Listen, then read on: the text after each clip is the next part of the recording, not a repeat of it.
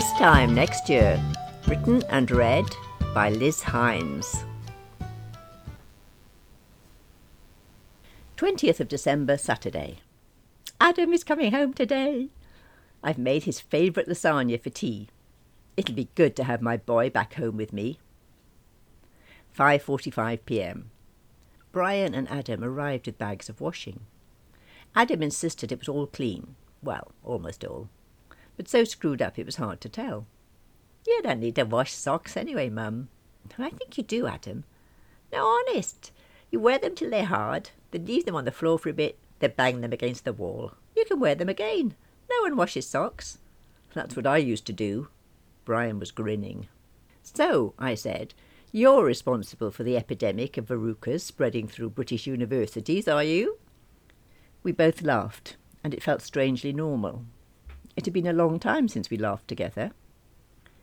I made us all a cup of tea, then Adam disappeared to phone his friends. Brian asked if it would be all right if he invited Chloe and Adam over to his place on Boxing Day. Oh, I've got Mum and Dad and Jeff and Tricia coming over then. I was hoping the children would be here to help lighten the load. Perhaps they could come after lunch and spend the night. I'll make sure Chloe gets back before Tryboy arrives. Tryboy? Yes, didn't Chloe say he was staying with you from the day after Boxing Day? She hasn't mentioned it, but I'm sure you're right. Yes, okay, that'll be fine. I'll pick them up at about. Oh, I expect Chloe will drive them over. She can borrow my car.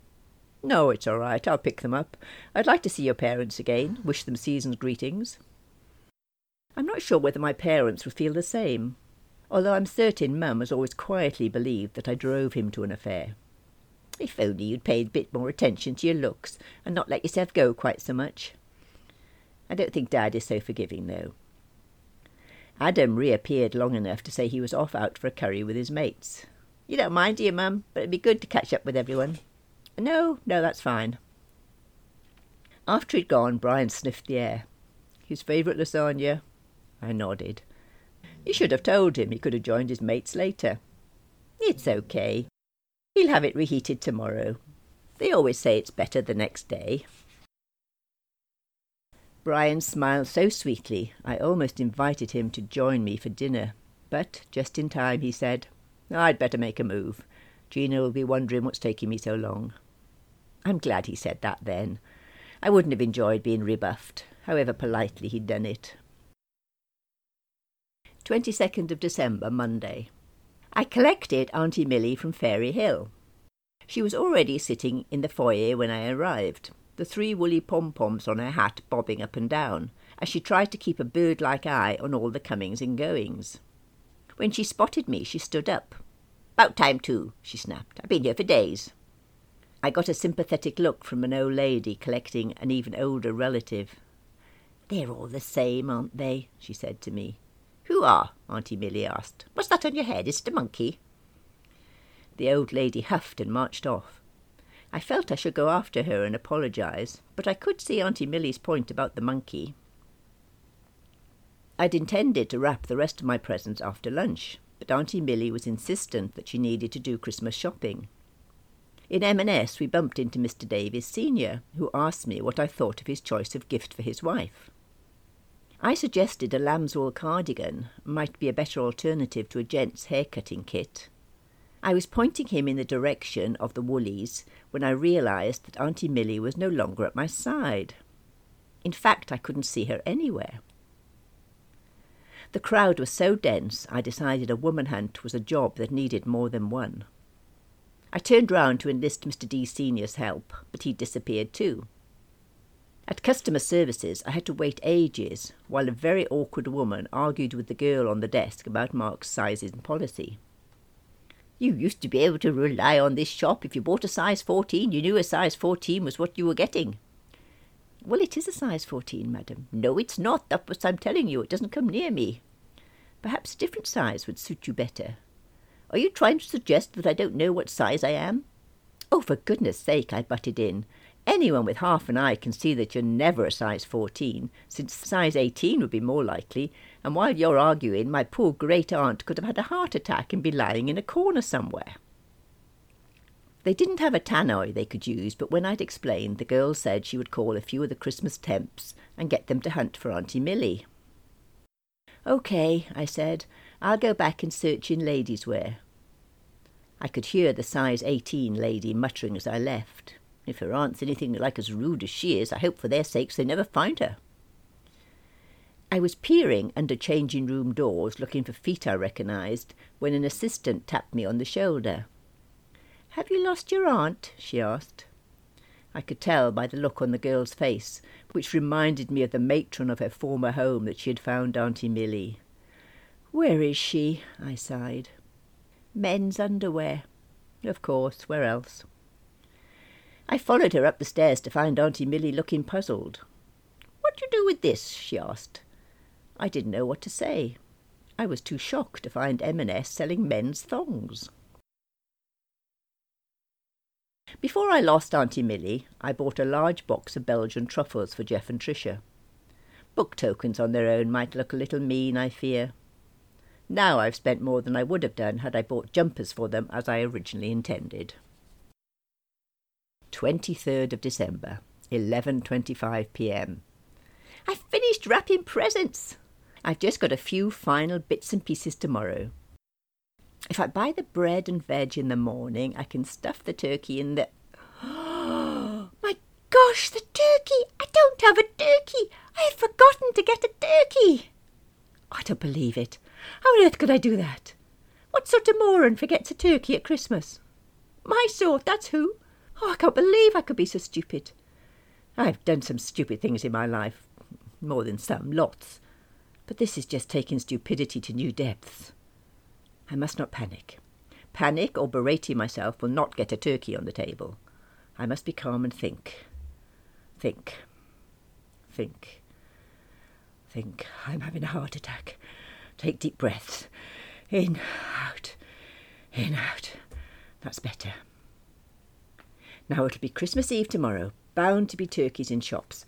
I'll go to Sainsbury's first thing in the morning. I'll go to bed now so I can get up early. Christmas Eve, 12.05 a.m. But what if they are sold out before I get there?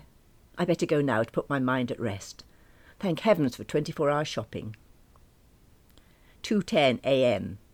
I've been to Sainsbury's, no turkeys, no more expected. Tesco, no turkeys, no more expected. Asda, no turkeys, might have delivery tomorrow, I mean today, but cannot guarantee it. I can hear my mother now. She's gone to pieces since he left. She needs to pull herself together. No, I will not allow myself to be the subject of their pity. Wait a minute. The local butcher must order extra turkey, surely. He wouldn't just order his orders. Would he? No, no, of course he wouldn't. He'd be bound to get a few spare. I'll phone him. I don't think there was any need for him to speak to me like that. If he doesn't want calls out of hours, he shouldn't have them transferred to his home number. Of course I know it's the middle of the night, stupid man. I'm not an idiot. I'll phone him again first thing in the morning. Or perhaps I'll get Adam to do it. I don't think I'll be able to sleep for worrying. 9.45 a.m. I must have been worn out by all that anxiety. I've only just woken up. I called the butcher using a hanky over the phone. He thinks he will have some spare, but has he spoken to me before about it? I denied it emphatically. In that case, I am to call back in an hour, when he will be able to tell me for sure.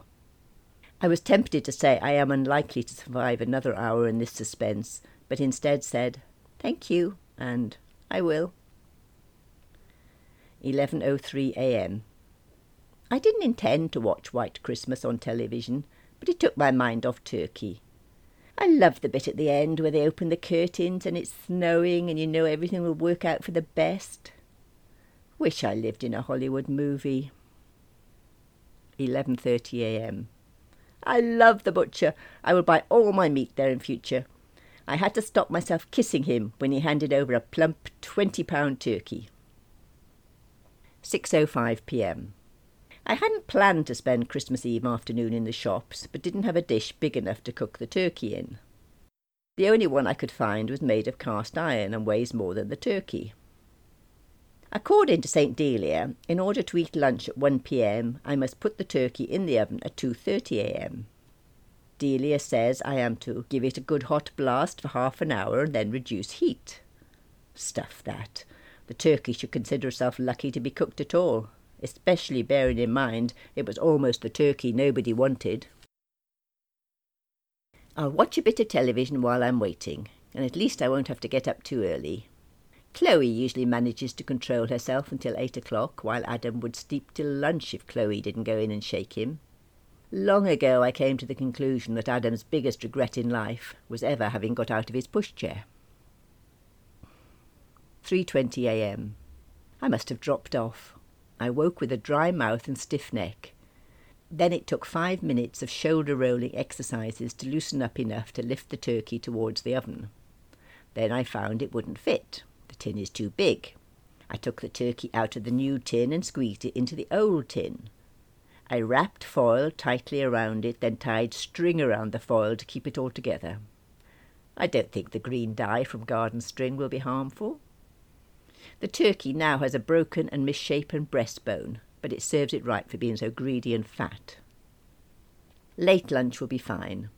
Auntie Millie is a lifelong Republican who has never forgiven Winston Churchill for something.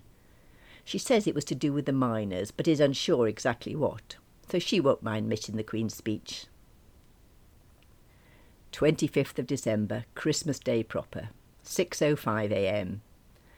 Auntie Millie brought me a cup of tea to wish me a happy Christmas. Sadly, she doesn't appear to have used a tea bag or boiled the water, but it is a kind gesture. I just wish she hadn't lain down next to me and falling asleep. Her snoring is keeping me awake and conscious of the cooking smells coming from downstairs.